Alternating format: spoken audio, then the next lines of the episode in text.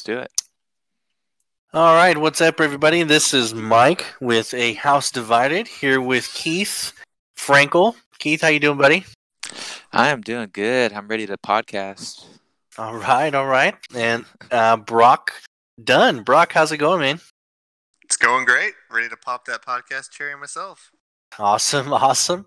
All right, so uh, we're here to talk about the Eagles and the Cowboys and all other things irrelevant to the NFL. Um, and just kind of go through that together. Got a couple of topics today that we're going to talk about uh, between the three of us. So uh, we'll start it off with the uh, NFC playoff picture and what we're looking at um, for the NFC, since you know we are Cowboys and Eagles fans in here. So uh, we'll start it off with Brock. Brock, how do you feel about the state of the N- NFC playoff race? Uh, who's going to get that first round bye? And um, what do you think is going to be the turnout? Yeah, so overall, I actually think it's a pretty boring year for the NFC playoff race. That's kind of my take on it. Um, the only spot that's really up for grabs is the NFC East that we're going to go into a lot more detail on here between the Cowboys and Eagles. Other than that, everything else is pretty locked down. We know the Packers or Vikings both are going to make it from the NFC East. We know we got the Seahawks and the 49ers. And it looks like the Saints are running away with the South as well, with the Panthers falling here. So with five weeks left in the season, it's kind of disappointing from an overall NFL standpoint that there's really not going to be too much drama. Um, but what is looking good for the NFC is that there's going to be six strong teams to make the playoffs. Should be a really, really good playoffs once we get there. Compared to the AFC, that might have a couple of blowouts in the first round. Um, but yeah, that's really my overall thing. Without getting too much into the NFC East for now, um, I just really think it, it looks pretty boring. Do you guys see any kind of upset that could come from the wild cards that wouldn't be, you know, Vikings or Seahawks, or do y'all think those are pretty locked down? Like I think. Oh, Keith, what do you think? Well, um, I mean, Seahawks are only one game behind the Niners, and um, we'll see how they go down the road. Um, I know the Niners got the Ravens coming up, and um, as far as the NFC East goes, I feel like um, that's going to be, you know, a crazy race to see who comes out on top. And uh, whichever team does, they're going to have an extremely tough matchup to start, even though they'll have a home game. Um, you know, like you said, they're either going to have the Seahawks or the Vikings, and um, it should be interesting. Yeah, I have to say I agree with that. I think uh, the East is kind of going to be the the fun division to watch, just because both teams absolutely suck right now for some reason. Uh, Dallas seems to have the more talented roster out of the two, but for some reason, the old Clapper just can't get it together. And I think uh, I think Jerry Jones is really starting to get frustrated with that. But I mean, aside from that, uh, I agree. I, I think the Seahawks are still in that race, um, and I think them making the wild card, them or the Vikings, it's going to be uh, a tough matchup for the East Division, which is, is probably going to end up playing. I, I think the Vikings is going to be the the the likely matchup for this, or actually, I think the Seahawks is the likely matchup after all. Um, I, I think either one of the NFC East teams is, if either either of them make it to the playoffs, is probably going to get knocked out at home in the first game. That's kind of how I'm feeling about both of the teams. They just you know, I just don't know. I mean, and they could both surprise us. They both could come in swinging in the next, you know, four or five weeks and start picking up the pace and looking hot. But I think the other front runners uh, in the division is just the 49ers and the Saints are, I, to me, just going to slaughter whoever they end up playing against. Um, that's kind of how I feel about it. Well, here's a little bit of hope for the NFC East out there. Um, the records aren't good. Obviously, when you look at it, they're both struggling, and the rest of the division's kind of running away from them, as we just talked about. But if you look past just the records and look at some of the more advanced metrics, I like to look at DVOA a lot. It's a football outsider stat.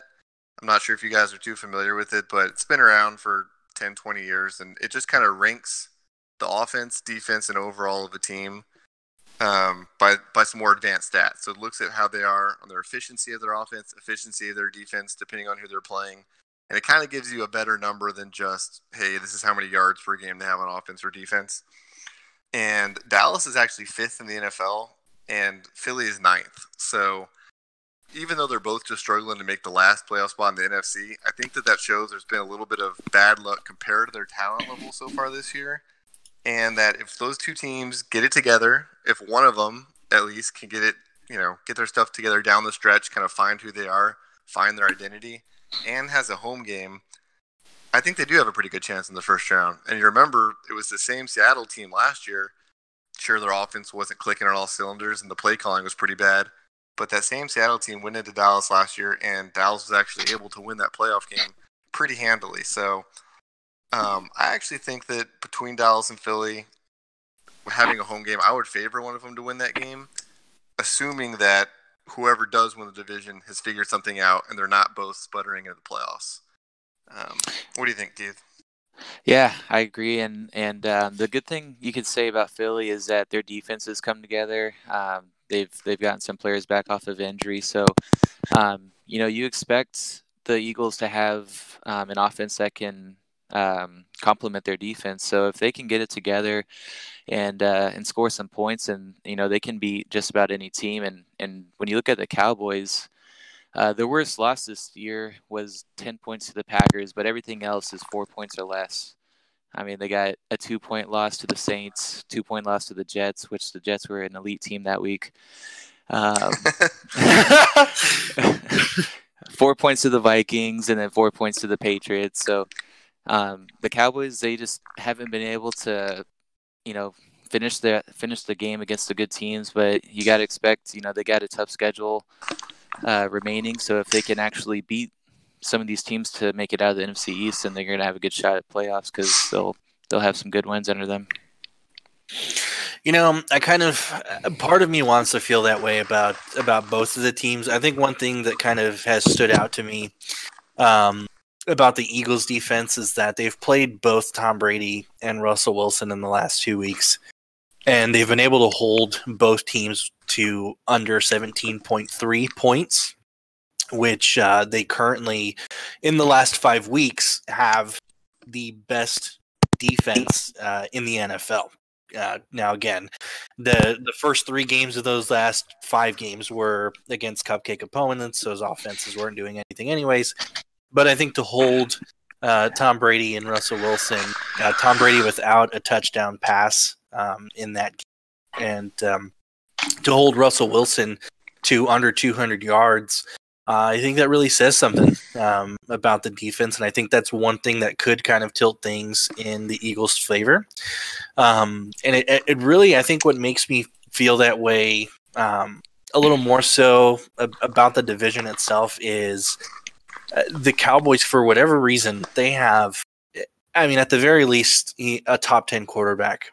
Uh, a, a, I would say a probably a top five, maybe you know, if you wanted to kick him out of that top five this year, at 10, least this year, yeah, wide receiver, yeah. um, you know, in Amari Cooper, um, and then they have arguably the best running back in the game right now. Um, to include a fairly stout defense, uh, they probably have the best set of linebackers in the NFL, if not maybe second or third best. Um, but I think they have a, a very stout uh, defense but their their record and the uh, you know to me it seems like the coaching um you know and that kind of goes into our next segment about you know how we feel about the cowboys and it, it seems like they have a talented roster but poor performance and you know where and we've been you know we want to talk about uh, who's to blame for that i mean do we want to look at the players themselves does it just come down to coaching or do they just not blend together um, you know, what what do you think about that, Keith? How do you feel about the Cowboys in their their record right now? Yeah, yeah, the record's tough because, like I was saying earlier, all those close losses. Um, I think it comes down to decision making um, throughout the game, and you can look at uh, the um, Patriots game last week, where down a touchdown with six minutes to go, fourth and seven. Um, I think that was on the 11 yard line in the red zone. They kicked the field goal, which you know that game you never know what's going to happen, and you want to get points on the board. But um, you know when it came down to it at the end, that was our best shot at at actually punching one in. So um, it seems like a lot of the calls are a lot of the coaching decisions have been kind of scared and and um, they're not very aggressive. So I'd like to see that more because I know um, Dak is having the best year um, outside I mean, you can say his rookie season was his best year, but to me, just watching him throughout the years, I think this is his best season, especially as of late. And um, I'd like to see him throw the ball more and, and be more aggressive. I, I totally agree, Keith. I think that this is Dak's best year. And the reason is that the reason the offense is succeeding this year, it's actually the second ranked offense in DVOA behind only Baltimore, which we'll talk about later. But Dak is the reason the offense is succeeding this year instead of just being a byproduct of it. His rookie year, he was hitting guys in the right spot, but the offensive line was more dominant. We still had weapons on the outside. Witten was more of a factor, and he was just kind of orchestrating the offense, being, you know, a game manager, doing what he had to do, putting up good numbers, but you probably could have put 10, 15 quarterbacks in the NFL that year in that situation, and they would have been just as good as Dak. This year, Dak's making plays, especially the last two games. He's really come on the New England game aside, I mean, they have a historically great secondary, but before that, he was absolutely tearing it up. And he's actually third in the NFL in QBR this year. So the offense is clicking on all cylinders. But to get back to what Mike was saying, and this might actually shock you, Mike, if I'm being honest and I had to pick who's going to win the division right now, I would have to go with Philadelphia because of a few factors. Number one, the strength of schedule down the stretch is is totally in Philadelphia's favor. They actually have the easiest schedule of the last five games. And if you take out their game against Dallas, here's their other four games. Get ready for this because I don't think I've seen an easier four game stretch the entire year. Dolphins, Giants, Giants, Redskins. Those are their four games outside the Dallas game. If that's not four wins, you've got a problem. So it's you know even though they're sitting at five and six right now, they could easily be ten and six with all they have to do is beat Dallas at home. Um, and that's really what it comes down to is the fact that they have Dallas at home. And I was just going to add too to Keith's point with Jason Garrett. I mean, it's beyond the point where we need to, to think about getting a new coach if Jerry Jones is finally seeing the light. But when's the last time that we went two weeks in a row without Jason Garrett making a questionable call? Like Keith just mentioned, he kicked a field goal down seven. We hadn't scored much against New England and we're inside the 10. I can't remember the last time that we went through a multiple game stretch where Jason Garrett hasn't done something mind boggling, hasn't punted from the 38, hasn't tried to kick a crazy field goal, had the worst play call you've ever seen on fourth and five. Um, there's something with Jason Garrett all the time where he ignores the numbers, he ignores what's going on in the game, and he takes the talent and does the least he can with it on that given Sunday. And I don't trust him down the stretch. You know, I have to say, you know, with that, Jason Garrett, he's always seemed to be the guy that just. I, I almost want to say he's scared. He's a, he's afraid to to call the big play, and the big plays that come in the games come from his players either getting open downfield, um, Dak making a crazy scramble, or just Zeke, you know, brushing off defenders, you know, breaking a few tackles and making a 40, 50 yard run. I think aside from those things, there's not really much that he does to scheme the game, you know, in the team's favor. He doesn't really help his players get into the position to succeed. And I think that's really his biggest flaw. And he's too afraid to take the big shot and call the ballsy play. Uh, that that's going to really put Dallas up ahead. I think if they had a better head coach and, and a better play caller, um, I, I think they would be a much better team. I, I, think they'd be a bigger threat to the division. Uh, talent wise, uh, I think my concern is is that Jerry Jones to me did what he needed to do to make Dak look like a fantastic quarterback. I mean, arguably eh, top ten for sure this season uh, in general. And I think a lot of that comes from Jerry Jones pulling the talent that he needed to improve Dak. I, I think if you look at Dak before the Amari Cooper trade, and a lot of people saw that trade and were like, what the hell is Jerry Jones doing giving up a first round pick for a guy that, that might be a rental? But yep. you, you look at what he's done with the team and how Dak has performed having him. I mean, it, it's just night and day. I, I, if you look back to last year before they got Amari Cooper, Dak looked terrible to me. He, he didn't seem like he was he was confident in the pocket. He seemed stressed. There were a lot of times where the defense confused him, but now he has that trust in his receivers. And you can just tell he, looks at the defense and he knows he doesn't really have to worry. You know, he's not scared of anything. Um, and I think that kind of leads me into the complete opposite of that, into our next segment. Um, you know, the Eagles. Is it the front office, the players, or is it both? And um, I think I'll just jump right into that one. Um, you know, we can. I guess you guys can tell already who the Eagles and, and Cowboys fans are, but uh, I, we'll, we'll keep you guessing. I promise. um, so with, with, the Eagles, uh, I think um, you know, looking at Carson Wentz, eh, I think we can all agree that talent wise, he has the potential to be maybe a top five quarterback. You know, on a good on a good season. Uh, on a bad season, Absolutely. he's he's you know playing like Andy Dalton. You know, and it's just it's it's one of those things where he's gone from one extreme to the next over the span of a couple seasons. In his rookie year, he flashed signs of excellence. He flashed that big play ability. He just didn't have anybody around him. Uh, come 2017, he has the you know insane season uh, where he's hitting his passes, he's making those crazy runs, he's hitting guys in stride, throwing them open. Um, and then 2017, we all know what happens. You know, he gets hurt. Nick Foles comes in um, and wins the Super Bowl, and half of the Eagles fan base is screaming for Nick Foles to be the guy from now on. We can all agree to disagree that Nick Foles probably isn't the guy for Philadelphia in the long run.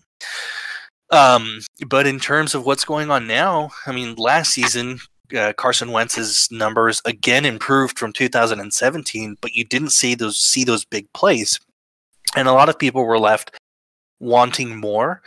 And the Eagles made the trade for um, Golden Tate, and it just didn't seem to fit. And when you look at Golden Tate, he's a slot receiver. He, he can play everywhere.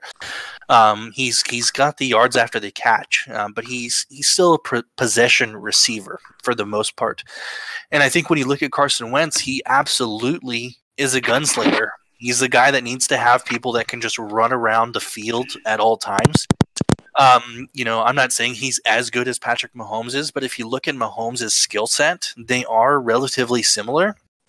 And I think a lot of what Andy Reid has done to surround Patrick Mahomes with fast players that get open and can continue to play when he's scrambling, it makes a world of difference. And, and, and you look at what's going on now, he's got slow receivers. Jordan Matthews just got cut uh, today. yeah. He's a slow dude.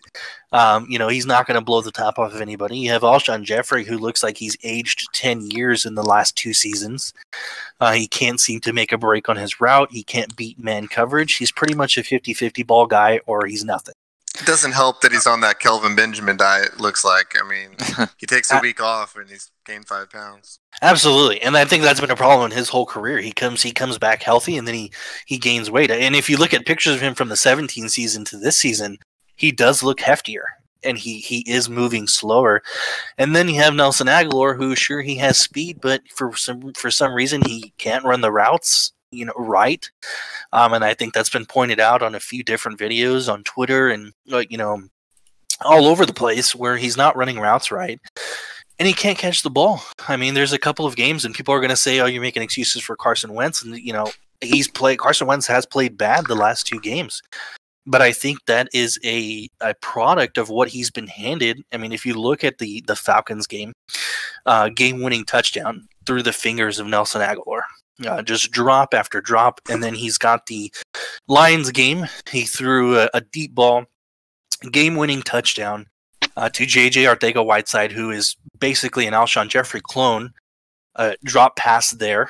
Um, both of those would have been game winning comebacks, and their record would look a whole lot different than it does right now if they would have caught those passes. And again, he's made bad throws. He's he's been inaccurate. His footwork looks terrible. But I think that's a byproduct of one poor coaching on the receivers, uh, poor quarterback coaching in, terms of keeping him to par with with what he did in 2017. Uh, they lost both their offensive coordinator and their quarterback coach, with I think both of those had a huge influence on him.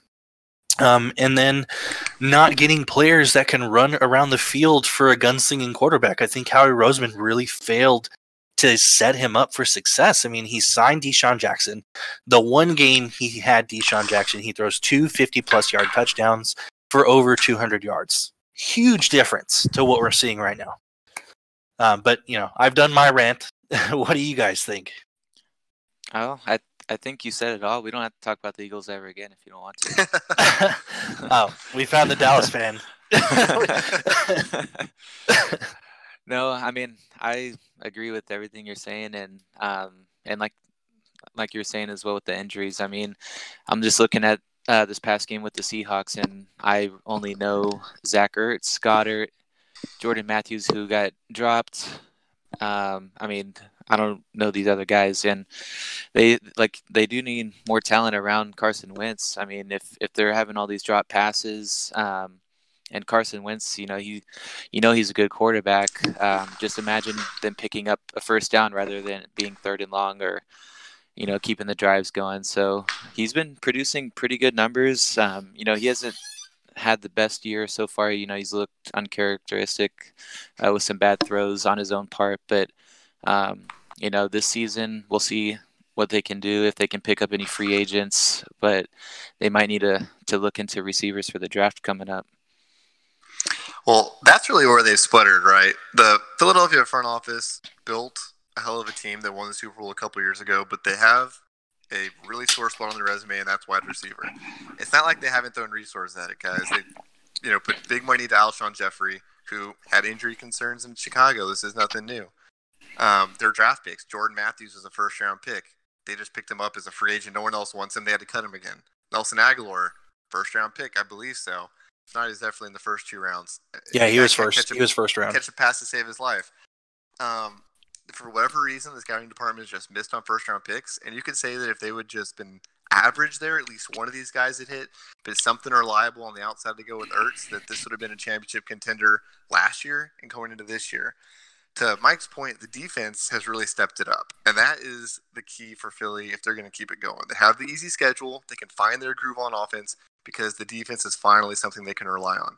Everyone is saying that they needed to go get Jalen Ramsey. Well, that's just turned out not to be the case. The secondary has started playing better.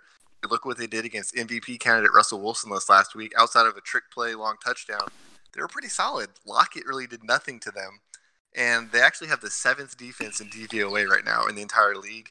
And exactly like Mike said, it's it's even higher than that in the last few weeks.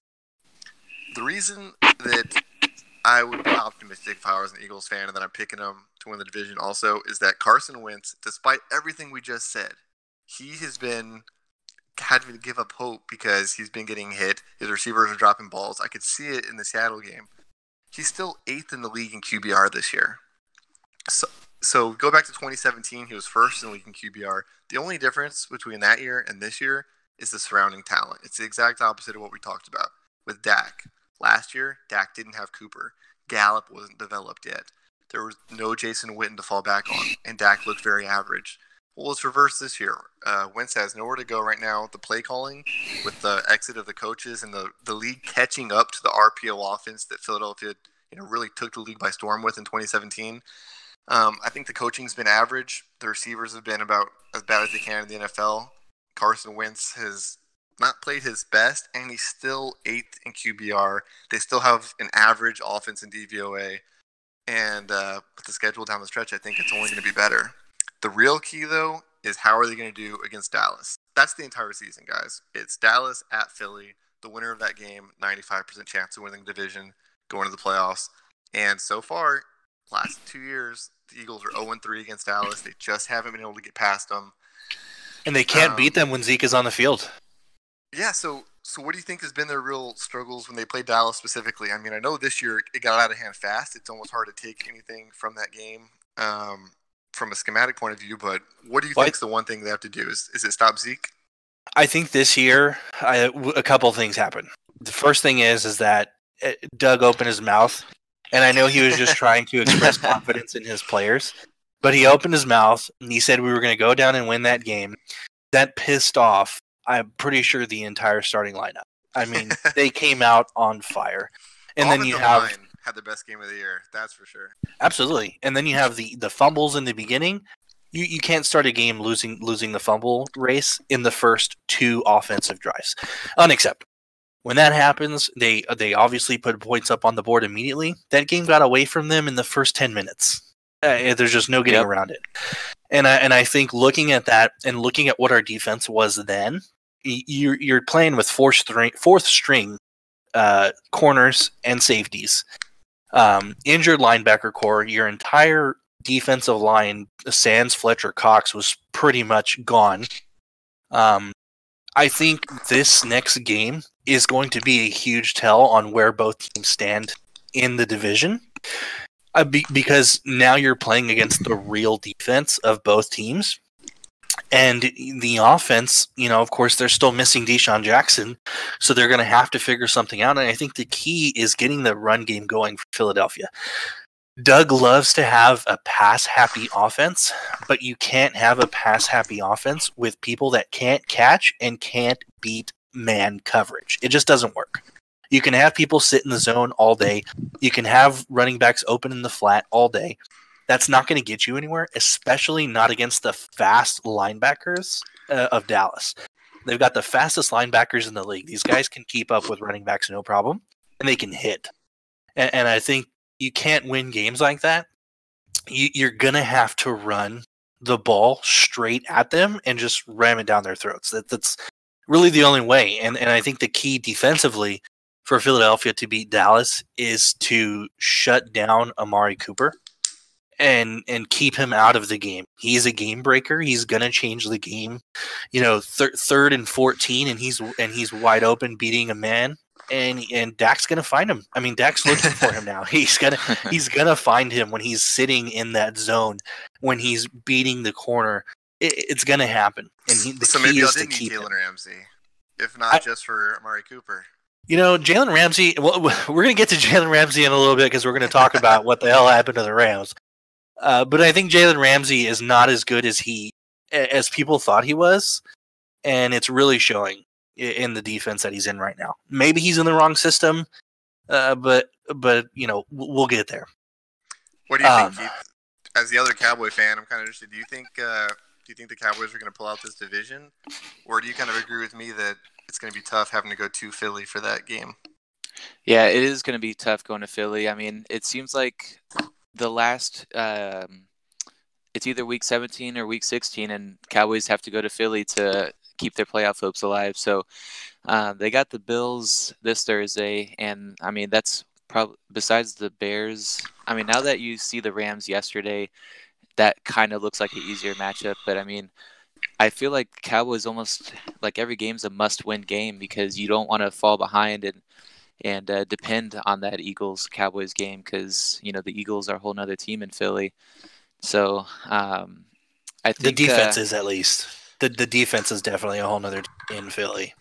Yeah, and um, I think uh, my key way of Philly beating the Cowboys is winning the tur- turnover game. Um, if they can disrupt Dak Yep. and maybe get an interception early and and score, get get a good lead, because Cowboys have been struggling uh, coming back from deficits. I mean, you've seen all their losses; they get it down early and and they can't quite overcome it. So. Um, if, if Philly can jump out on top early and, and maintain that, I mean that's that's the key to victory for him. Yeah, and I think that's actually been a, a sore point for Dallas this season specifically. Dak was having, I mean, since his rookie year, he he could lead comeback victories. This season, it just doesn't seem to be happening, and I, and I again think that points to coaching. Yeah, Yep. I agree. I I think that Jason Garrett really gets his hands in the pot whenever he gets those critical fourth down plays. When he gets nervous, you're exactly right, Mike. It's his, you know, nature to go conservative. That's how he's kept his job for so long with being so average. He goes conservative. He does the safe thing to stay employed. Whenever the offense is flowing and clicking earlier in the game, it's Kellen Moore calling the game. It's Dak audibling at the line. Things are great. But the tighter it's gotten this year, later in the games, calling timeouts to drop the plays. The play calls are horrible. Dak looks tight and um, that's exactly where we don't want to be is down in Philly, relying on the comeback against that defense and that pass rush. Yeah, I think it's going to be. Uh, I'm going to go with a two point game. I think it's going to. I think it's going to close uh, with Dallas either uh, working their way back and they just can't get to the end zone and and, and win the game, or uh, some sort of defensive stop, a fumble, interception, or something. If Philly wins, that's probably going to be how the game goes down. Dallas kicks a field goal at the end of the buzzer to only lose by two and not try to go for a touchdown. It's third and seven. He's kicking a field goal. It wouldn't even surprise me. Jason Garrett's probably got some gambling debts. He's for the cover. Yeah, He's like, yeah, I, you never I've, know. I've got Philly's defense on my fantasy league. He's got to, got to win. Um, all right. Well, then let's talk about. Um, you know, we talked about receivers and and poor play in the receiving corps for Philadelphia. So let's let's talk about a receiver, and I mean, we can talk about a few receivers if you guys want to. Um, one name that came up today was uh, Dontrelle Inman, waived as a free agent, passed through waivers. He's a, he's completely free. Uh, no team win for him yet. Um, I, I guess I'll take the lead with this one. Uh, Dontrelle, uh, excuse me, Dontrelle Inman. Uh, he's a good route runner. He's not going to blow the top off of anybody. Um, he's he's to get open. Uh, he has decent hands. He's not the fastest guy, but I think he has a little bit of the shimmy. He's got that that little bit of elusiveness uh, to make a defender miss, uh, to get open um, in the middle of the field on a slant. Um, and I think that's something that a couple of teams are needing. I think Philadelphia needs a receiver uh, for sure. Uh, he might be a fit there. He's he's definitely an upgrade from what they have right now. Uh, a Colts is another the Col- uh, Colts the Colts is a, another good option um, for him specifically. Uh, what do you guys think? Well, I I personally don't think he should be going to the Eagles. I think um, I think I think they can do better. Um, I mean, we can talk about JJ Nelson later, but I think that would be a better fit for him to go to the Eagles. Um, I think once once they get a little bit more healthy with their receivers, um, that's kind of kind of take the place of Inman for for what kind of receiver he is. So. Um, I, I can't think of other teams that could use receivers at the moment, but um, I'm sure he'd be a better fit elsewhere. I think the Raiders Raiders just lost. Um, uh, oh man, his name's eluding me right now. They just lost their receiver for the year, um, so I think they need a receiver as well. I don't know why I'm forgetting his name right now, but the Raiders did lose a receiver. Yeah, I, I think Inman's going to be picked up. He's he's been pretty solid, and compared to the receiving corps Philly just had, you know, this last week, he could obviously be used. They're literally grabbing guys off the street. But to Keith's point, I mean, once you know everyone gets healthy, if Inman's the guy making the difference for your team, you're probably not going to the Super Bowl anyway.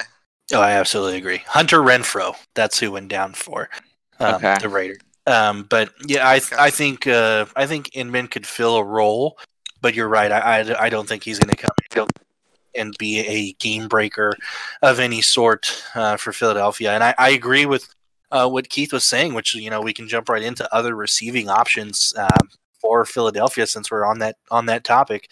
Um, I agree. I think of all players that they should have brought in for a workout, uh, Sans Antonio Brown. Um, we'll get into the Antonio Brown debacle here in a minute, but I think JJ Nelson would have been the best option for them to sign off the street. I just can't understand how he's mindset. He is gonna die on that hill. I think he's gonna he's gonna say I I put money into this year. I I I, I got DeSean Jackson. I'm gonna die on this hill. We're just gonna go where we go with what we have. And you know, it's unfortunate I think because I think JJ Nelson could be the difference that this offense needs. Um, you know, he's not going to win the Super Bowl. You're absolutely right. He's not. He's not going to be that guy either. But what he is going to do is he's going to open the offense for Carson Wentz, and I think that's going to be the difference maker uh, for the offense. They need somebody to open the mid-range throws that's going to blow the top off and keep that safety off the mid-range passes. Um, and I think JJ Nelson would have been a perfect fit for that. Yeah, I mean it's better than what they have now. That's that's for sure. And you know, DeSean Jackson, I think he's being a little bit overhyped by Philly fans, but that is the point that can't be stressed enough. Is even though he hasn't been that great in the NFL the last few years, he happens to have the one skill set that the receivers right now in Philly don't have. That he can take the top off a defense without letting the ball go right through his hands. So anyone that can do that would would help this team right now. But you know, it's it's always tough to just integrate someone this far into the season and expect things to get better. Quickly. Absolutely. And what does it say Yeah. about the coaching? I, I think I think the biggest blunder for Philadelphia is the coaching. Uh, I don't the promote from within mentality has really set them up for failure. I really I think that was a bad idea. They need an offensive coordinator to come from the outside. They need a quarterback coach that's going to come in and keep Carson Wentz at the top of his game. Doug Pederson can't do it all. He's already calling the plays, he's already designing plays um, because Groh just can't seem to get it done. And, you know, quite honestly, they're they're not creative together. Groh is a great wide receiver coach, and he's part of the reason why uh, Nelson Agholor blew up in 2017, and Alshon Jeffery had a decent year. Um, but that season, they also had Torrey Smith to keep that safety off the mid throws, and that's and he's taking the top off the defense, and that's exactly what they needed. And I think the culmination of those three things is really hampering the offense for Philadelphia. All right, Mike. So, who who wins the division? Cowboys. you know, this is a tough one for me. Part of me wants to say Philadelphia just because you know I- am a Philadelphia fan, but the other part of me looks at the way the offense seems to be sputtering. I- am going to say I, I want to reserve judgment until I see the offense in the next two weeks. If they can get some life with Alshon coming back off of injury and Nelson Agholor gets his head right and starts catching balls thrown his way, uh, maybe a few more weeks with the practice squad guy, Greg Ward. He came up and showed some promise. I mean, he's been, he played better than anybody else did. Uh, if they can do that in the next two weeks, I'm going to pick Philadelphia because I think their defense can stop Dak. If they don't, and the offense looks as crap as it's been the last two or three weeks, I'm going to say Dallas is probably going to win the game. Well, let's just hope for uh, one of those gimme games that Philly has to actually not go their way. I mean, maybe in New York against the Giants, they can they can surprise them. I don't see the Redskins doing anything. Uh, Miami, um, definitely not. And the Cowboys uh, with with the Bills, Bears, and Rams the next three games. Um, outside of the Bills, I mean, the Bears and Rams are teams that, when the season started, you thought they were going to be division winners, and and now look at them. So you expect Cowboys to to win those two. Um, I mean, obviously they're going to be tough, but um, it could actually come down to that Week 16 matchup, um, Cowboys and Eagles. It could the whole season be on that game. So, I uh, Keith, you actually uh, you uh, you got to you have a good segue there to talk about the Rams. But go, I'm sorry, go ahead and finish. But... Oh, well, yeah. Um, I'm gonna pick because I'm a Cowboys fan. I'm gonna pick the Cowboys because I've seen how tough they've been able to play versus good teams, and um, with all the all these, uh, you know, new coach, fire coach, keep him for the re- for the remainder of the year. Um, maybe if Jason Garrett knows that he's going to get let go, he's going to start being less conservative, and that'll help the Cowboys. Um, and then he'll be able to keep his job for five more years. I hope that happens, but then I don't. uh, it's a blessing um, and a curse. Yeah, absolutely. Um, let's uh, uh, well Keith started it, so let's let's talk about the the Rams, and then we'll from the Rams we'll go into our last topic. But let's talk about what in the hell has happened to the Rams this season. They they, they go from playing in the Super Bowl. Granted, they lost and their offense sputtered eh, during that game. Um, you know, did Belichick give the NFL the blueprint to stop Sean McVay? Or what is going on? Is Jared Goff just that bad? What what's the problem with the Rams? Uh, yes, is the answer to both those questions, Mike. in, in all seriousness, people always overstate. Oh, here's the blueprint for stopping someone. To talk about that later. But in this case, it's actually not an overstatement. Belichick went into the Super Bowl, evaluated Sean McVay's offense. Sean McVay's offense was revolutionizing the NFL. And the way he was doing it was by using a lot of tight sets that were really designed to beat tons of the man beating coverages the NFL has started to use for RPOs and the standard cover two and cover three that the NFL had become accustomed to. So what did Belichick do? He went and ran a defense he didn't run the entire rest of the year, and he ran a defense out of college called a quarters defense that so far has been the best way to stop not only Sean McVay but a lot of his you know copycats that were getting hired around the NFL. So, so that's step one. Is Belichick said, "Hey, here's a basic way to line up the defense. Quarters, meaning that instead of having safeties over the top and underneath, you're going to have you know people playing fourths of the field with extra underneath coverage, and it just does a lot better job of not getting crisscrossed with those tight sets that the Rams run. They can run you know so many drags, so much confusion out of it. The second part of that is Jared Goff. The guy is was number one overall pick over Carson Wentz and Dak Prescott obviously went later in that draft. We just talked about these two guys. If you would have said last year when he was in the MVP contention, I think a lot of people would have said, "Yeah, I'd take Jared Goff over Carson Wentz and Dak Prescott," and they would have been dead wrong because this guy was a complete byproduct of Sean McVay. Last year, even with the you know three amazing wide receiver options, the best head coach offense, you know, in the NFL last year, the best offensive head coach, he was still only 10th in QBR.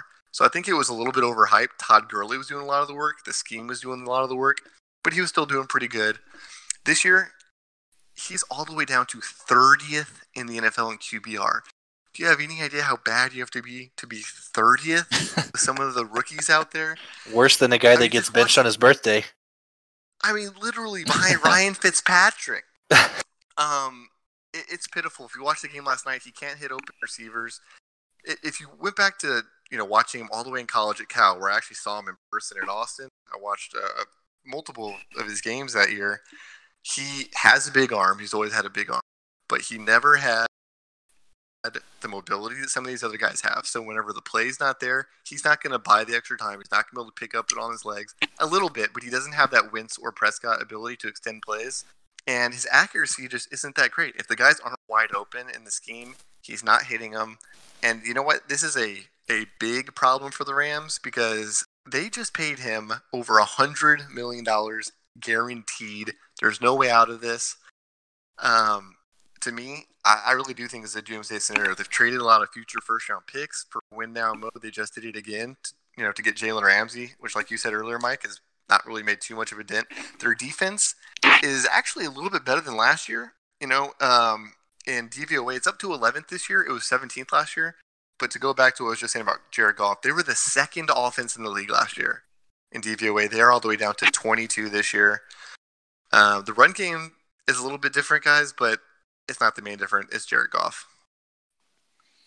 I completely agree. Um, I mean, he's he's got. Uh, I mean, he's he's kind of like in Carson Wentz's shoes. He doesn't have any receivers. Wait, he's actually got very, very, very good receivers. I, he's just not not an accurate thrower. Um, I mean, I was looking yesterday when they played the Ravens, and just everything was off. And I mean, he could have hit some big plays. He's just not accurate, and um, and maybe something's. I, I think their offensive line has gotten a little worse from last year, so the running game that uh, really sparked their offense last year um, hasn't been there this year. So um, when you're putting everything on Jared Goff, um, it's it's really showing that it's not being successful. Last year, Todd Gurley um, really did a lot, and uh, they were able to run those screens that aren't working this year. Um, so Well, and I think Yeah, he's also he's missing one of the traits that a lot of the quarterbacks coming into the game now have. And this wasn't a trait that was sought you sought after, you know, 10 years ago. But eh, mobile quarterbacks is the way the NFL has gone. And it's really changed the game and Jared Goff is not that quarterback. He moves as slow as Tom Brady when he's running. I mean, and Tom Brady is 20 years older than him. You, you he, he can't he can't escape the pocket well. He can't create plays with his legs, and he can't scramble uh, and, and play the scramble game and, and get guys open um, when, when they're doing the scramble drill. And I think that's a big detriment to him. And I think Sean McVay's offense would operate a whole lot better if he had that talent.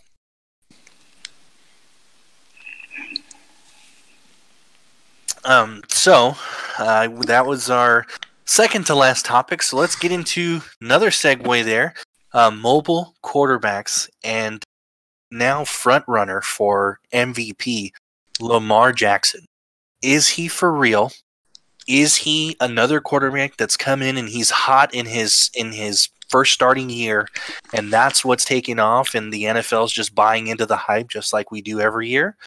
Or is he just the next best thing, the real next best thing? Because Carson Wentz was that, Patrick Mahomes was that, was that. Now it's Lamar Jackson. Is he that good, or will defenses eventually figure him out? I'll let you take this one first, Keith. What do you think? I think he is for real. I am. I mean, Mahomes last year was one of those quarterbacks that you would want to go out of your way to watch the game, to watch the Chiefs game. This year, it's the Ravens. You want to you want to tune in and just see every single offensive snap the Ravens have because it's just that exciting. And um, I mean, you've seen him mobile. Uh, he's being compared to Michael Vick. I mean, he it's it's hard to stop him once he gets out of the pocket. And um, and his throwing. I mean, last year, I I would have thought that uh, the Ravens would would have been mediocre this year just of what I saw last year. He he wasn't a very accurate thrower, and something happened in the offseason. Now he's throwing tight spirals. He's got a sidearm throw that he can throw when defenses are tight on him. Um, I mean, he's accurate. He's yesterday he had one bad pass that could have gone for a touchdown. I forget to who. Um, it might have been to Brown uh, on a slant route that was slightly behind him, but I think that was the only bad pass I saw him throw. Um, every yep. everything else was just right on the money. Um, he can pick up third and long. I mean, you you never count him out on third and long. It's you think they're going to pick up the first down. So, um, I mean, of course, this is a lot of hype. You can say next year is different, but I mean, I just I don't see it. Brock, what do you think? I absolutely agree with Keith. Here, here's a crazy stat for you guys. Last night's game against the Rams was an unbelievable performance, but uh, ESPN has a stat QBR a couple times. It goes back almost 20 years now. It was one of the 10 best quarterback performances according to QBR in the history of the stat. So basically, this century. And here's the crazy part: he has two other games this year that are top 10 all time in QBR. Three games, one season, from all from Lamar Jackson. Peyton Manning, maybe the top two quarterback ever, doesn't have a single one of those games. Tom Brady, one game in the top 10. Lamar Jackson has three this season. Here's the thing: Patrick Mahomes is the kind of quarterback that I would take above. I would take him above Lamar Jackson. I take you know any era because of his arm, and Patrick Mahomes is going to succeed. But Lamar Jackson is the perfect quarterback for this era. Greg Roman, the offensive coordinator, did an unbelievable job in the offseason designing an offense around him. NFL coaches have been too stubborn for too long, saying the stuff that's working in college isn't going to work here. Except, guess what? It has. RG3, who's proven to not be that great, his rookie year in Washington went off just by running a simple pistol read option offense. Now, what did RG3 do? He said, Oh, I don't want to run anymore. Agent went to Dan Snyder. They tried to make him a pocket passer. He was terrible. Vince Young, maybe the greatest college quarterback of all time, unbelievable athlete. What does Jeff Fisher do? Try to make him a pocket passer. Terrible. Colin Kaepernick has a little success running the pistol. People figure out how to stop his legs you know, hey, same story, pocket quarterback. But that's not what they're doing in Baltimore. They're saying, hey, we want you to run this read option offense. We want you on the outside. We want you running RPOs. And Lamar Jackson's totally embracing it. He's going to set the NFL record for rush yards in a season. He is first in QBR, his first in DVOA offense, and he deserves all of it because, as, as Keith already said, his accuracy so much over the offseason. You can see he's put in that work since college. He's not just a guy who has unbelievable wheels. He has Michael Vick like wheels. And he's not just any athlete out there. He's got the kind of precision that is working at this level. Um, this is where we're going to see offenses going, guys, because it makes you cover the whole field. He doesn't have to get better than this. If he stays at this level, he's going to set a top three QBR season of all time. Defenses will start to catch up on some of the schemes. He will have to keep getting better. It's not going to be like this the rest of his career. Just like, you know, Mahomes last year was unbelievable. You're not literally going to have the best stats and be an MVP every year. But what you are going to do is be a sustainable MVP candidate and have your team in contention every year. If you stay to the, you know, the hard work that got you there with the passing and an offense that has Hollywood Brown running deep and over the middle wide open, the throws that Lamar Jackson gets to make because his legs put so much stress on the defense to defend the run game – um, they're just easier than these other pocket passers have to make. So yeah, if Jared Goff had the athleticism of Lamar Jackson, I'm sure he'd be looking a whole lot better, as Mike said. But he doesn't. So I, I really see Lamar Jackson thriving in an offense like this for the next five years, and then he'll be like Russell Wilson. Eventually, he'll learn learn more about the game, mentally catch up, and maybe by the time he's 30, he'll be Russell Wilson, Donovan McNabb 2.0, where he can do it all from the pocket. But for now, this is the number one offense in the NFL people don't want to see. Is causing everyone, including the Patriots, have a historically great defense, it causes them nightmares. And if they can just find a way to get the one seed in the AFC, I think we're going to see the Ravens in the Super Bowl. Um, if they have to go to New England, it could be tough, but I absolutely think Lamar Jackson's for real. Greg Roman's going to have an NFL head coaching job next year, and these guys are scary. If I'm, you know, for my team, the Cowboys, if you're saying, hey, who's a team you don't want to see on your schedule, the number one pick is is the Baltimore Ravens. Agreed. So, what do you think, Mike? I'm I'm here. I'm going to give my hot take. It's time. I think it's time for a hot take uh, uh of tonight. Uh oh. I I agree with with almost everything to the T of what you guys both said. Except I for think- all of it. I think a key point that that needs to be stressed about every single mo- mobile quarterback that we've talked about, and converting them into a pocket passer. So there's there's two points that I want to that I want to talk about with that. The first one being they are fantastic, and then they get hurt, and then once they get hurt, I'm not I don't wish it upon anybody, but mobile quarterbacks take hits more. They're exposed a lot more, and they're not protected like quarterbacks that are in the pocket they get hit, they get hurt a lot more frequently than any other quarterback that sits in the pocket and throws. And that forces coaches into submission, into changing their offense to put them back as a pocket passer. And I think that's my fear for Lamar Jackson. I'm not saying he's not great, and I'm not saying he can't be a good pocket passer. But I think my legitimate concern is the same concern that we've had for Carson Wentz, Patrick Mahomes, for Aaron Rodgers, eh, for for Michael Vick, even, um, and then he, RG three has always been a prime example for me as to as what happens in the NFL is they get hurt, the the offensive structure changes, the coaches are afraid to let them play that way because you're looking at your franchise, you're looking at the guy that you're paying millions of dollars to keep doing that, and you're going to say no. I don't want you to play that way because I need you to play a whole season every season. And my and eh, my second point is is that you're right. Offensive coordinator has done a fantastic job molding the offense to what he has, and he should be the idol for every coach in the NFL right now, for every offensive coordinator that's out there. Look at what's being done in Baltimore and tailor your offense to your talent. I can't stress that enough. Change your offense to fit the players that you have. That Seems simple. the- it, it, and, it, and it does. It seems so simple, but so many teams and so many coaches get headstrong, and they just stick to their scheme. Yeah, plug and play does not work in the NFL. I- I don't care what you you say. Plug and play has not worked, and it will not work unless you're the New England Patriots. Every other team in the NFL can't do that. You have to structure your offense around your players. And I think if Roman does get a head coaching job, I think that's going to hurt the development of Lamar Jackson because you're going to get another offensive coordinator that might not want to play that way. And uh, that's my fear for Lamar Jackson. Again, I'm not saying he's not good enough, and I'm not saying he doesn't have the talent to do that, but those are real problems that his quarterback play style face. Here's the, here's the thing though. If they bring an offensive coordinator that doesn't want to play to him, then that's on the organization, and I think you'll be right. But I don't think they're going to do that. Uh, John Harbaugh's been using a Yale analytics guy. If you notice, they're going for it more than anyone on fourth down this year. It's because he's actually using the analytics, crunching the numbers, and telling him what to do, and they're embracing that. They embrace this offense not just because that's what Greg Roman wanted to do before the season. It was an organizational push and effort. Um, I, think it's you know I think it was JFK that said the biggest fear is fear itself. That's what I fear about with quarterbacks getting hurt because RG three and the Redskins were too scared he was going to get hurt, and it ruined his career because he was not ready to be a pocket passer yet. He needed to lean on his legs and letting that open up those passing lanes like it did his rookie year. Um, you, you see that story over and over again, and that's what it's like for Lamar Jackson. I totally agree with you that if they just try to put pocket system next year, things are going to go poorly. He's not going to be Patrick Mahomes in the pocket.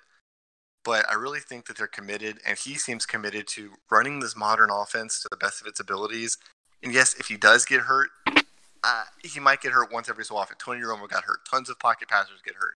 They made a rule because Tom Brady got slid on in the pocket. Uh, if Lamar Jackson's just smart and gets out of bounds, and just the threat of him running opens up those running lanes for Mark Ingram, Gus Edwards, Justice Hill, the rookie out of Oklahoma State's explosive. They have so much depth in the backfield. I think that uh, he can be successful for years to come because the amount of hits that he'll take isn't that much higher than normal if he's smart about it.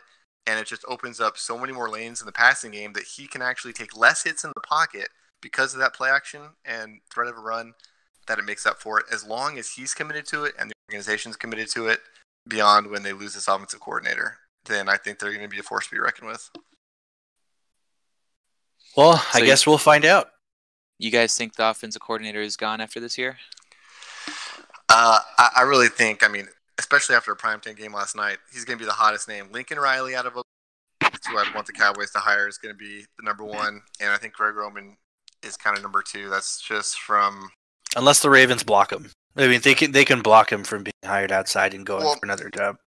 I mean, they usually won't if it's a head coach. What what could hurt is if he goes to the Super Bowl and all the jobs are filling up. He may look at it and say, "Hey, I'm in a pretty good spot here, like Josh McDaniels is in New England, and and not take any job. He might want a specific job." I honestly think that if Jason Garrett does get fired, that the Cowboys job is going to be highly coveted for obvious reasons. There's Pro Bowlers everywhere. There's a young quarterback, um, young. I mean, everything you'd want. So.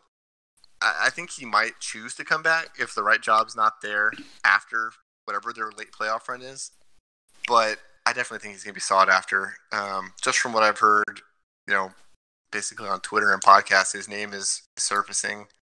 And if, if you're, you know, let's just use the Cowboys because that's the team we know. And I guess you could say, wouldn't you want this guy? Wouldn't you want a guy who's going to look at the system and build it around your players instead of, like Mike said, trying to take his system and, and like Chip Kelly did in Philadelphia, make it We fit no we don't what. speak his name here. I was a big Chip Kelly guy, but he lost his way after the first year, and it's because he wasn't willing to adjust. Uh, yeah, I, I think he's gone. Um, unless, like I said, he, could- he could hold out, but he's definitely going to be sought after. I mean, it's just to create this offense in one offseason and stick to it and literally be the number one offense in the NFL. Um, and by the way, they have the number four defense, guys. That team's for real, but uh, I, I would have won him if I was another team. I'll put it that way. Yeah, I agree. Well, I think we've hit. Uh, I think we've hit every point this week um, in our podcast, and uh, guys, don't forget to like us. You know, we're just a couple of uh, of losers that uh, talk sports all the time, and just decided to start recording. So, um, if you guys like us, hit that like. Um, you know, and again, I'm Mike. You can find my Twitter handle at that Gomez guy. I'm sure you can figure out by now. I'm the Eagles fan. Um, and then uh, Keith, you want to go ahead and introduce yourself completely with your Twitter handle? Yeah, um, I have a huge following. I got 12 followers right now. Make it number 13. Really boost my confidence here. My my at is at Frankel takes. That's F R A N K E L takes, and just look for the hottest stuff on there. It'll be right there for you. And uh, I'm Brock Dunn. My Twitter probably has about twice as many as Keith, so that means I'm twice as. Uh, it is at Brock Ocho Goat. So it's Brock and then Ocho, like the number eight goat. You'll see a lot of uh, DeMar DeRozan bashing on there. If I can make it be, it's, it's what I really try to focus on. A lot of retweets. Uh, maybe, you know, going at Mike every now and again. And uh, I'll try to make it a good time there on Twitter. All right. Well, until next week, guys, we'll talk to y'all later. And uh, I'm sure we'll have more to talk about after the games this week because there's going to be some uh, deciding factors. Um, but um, we'll see you next week. See ya. Bye.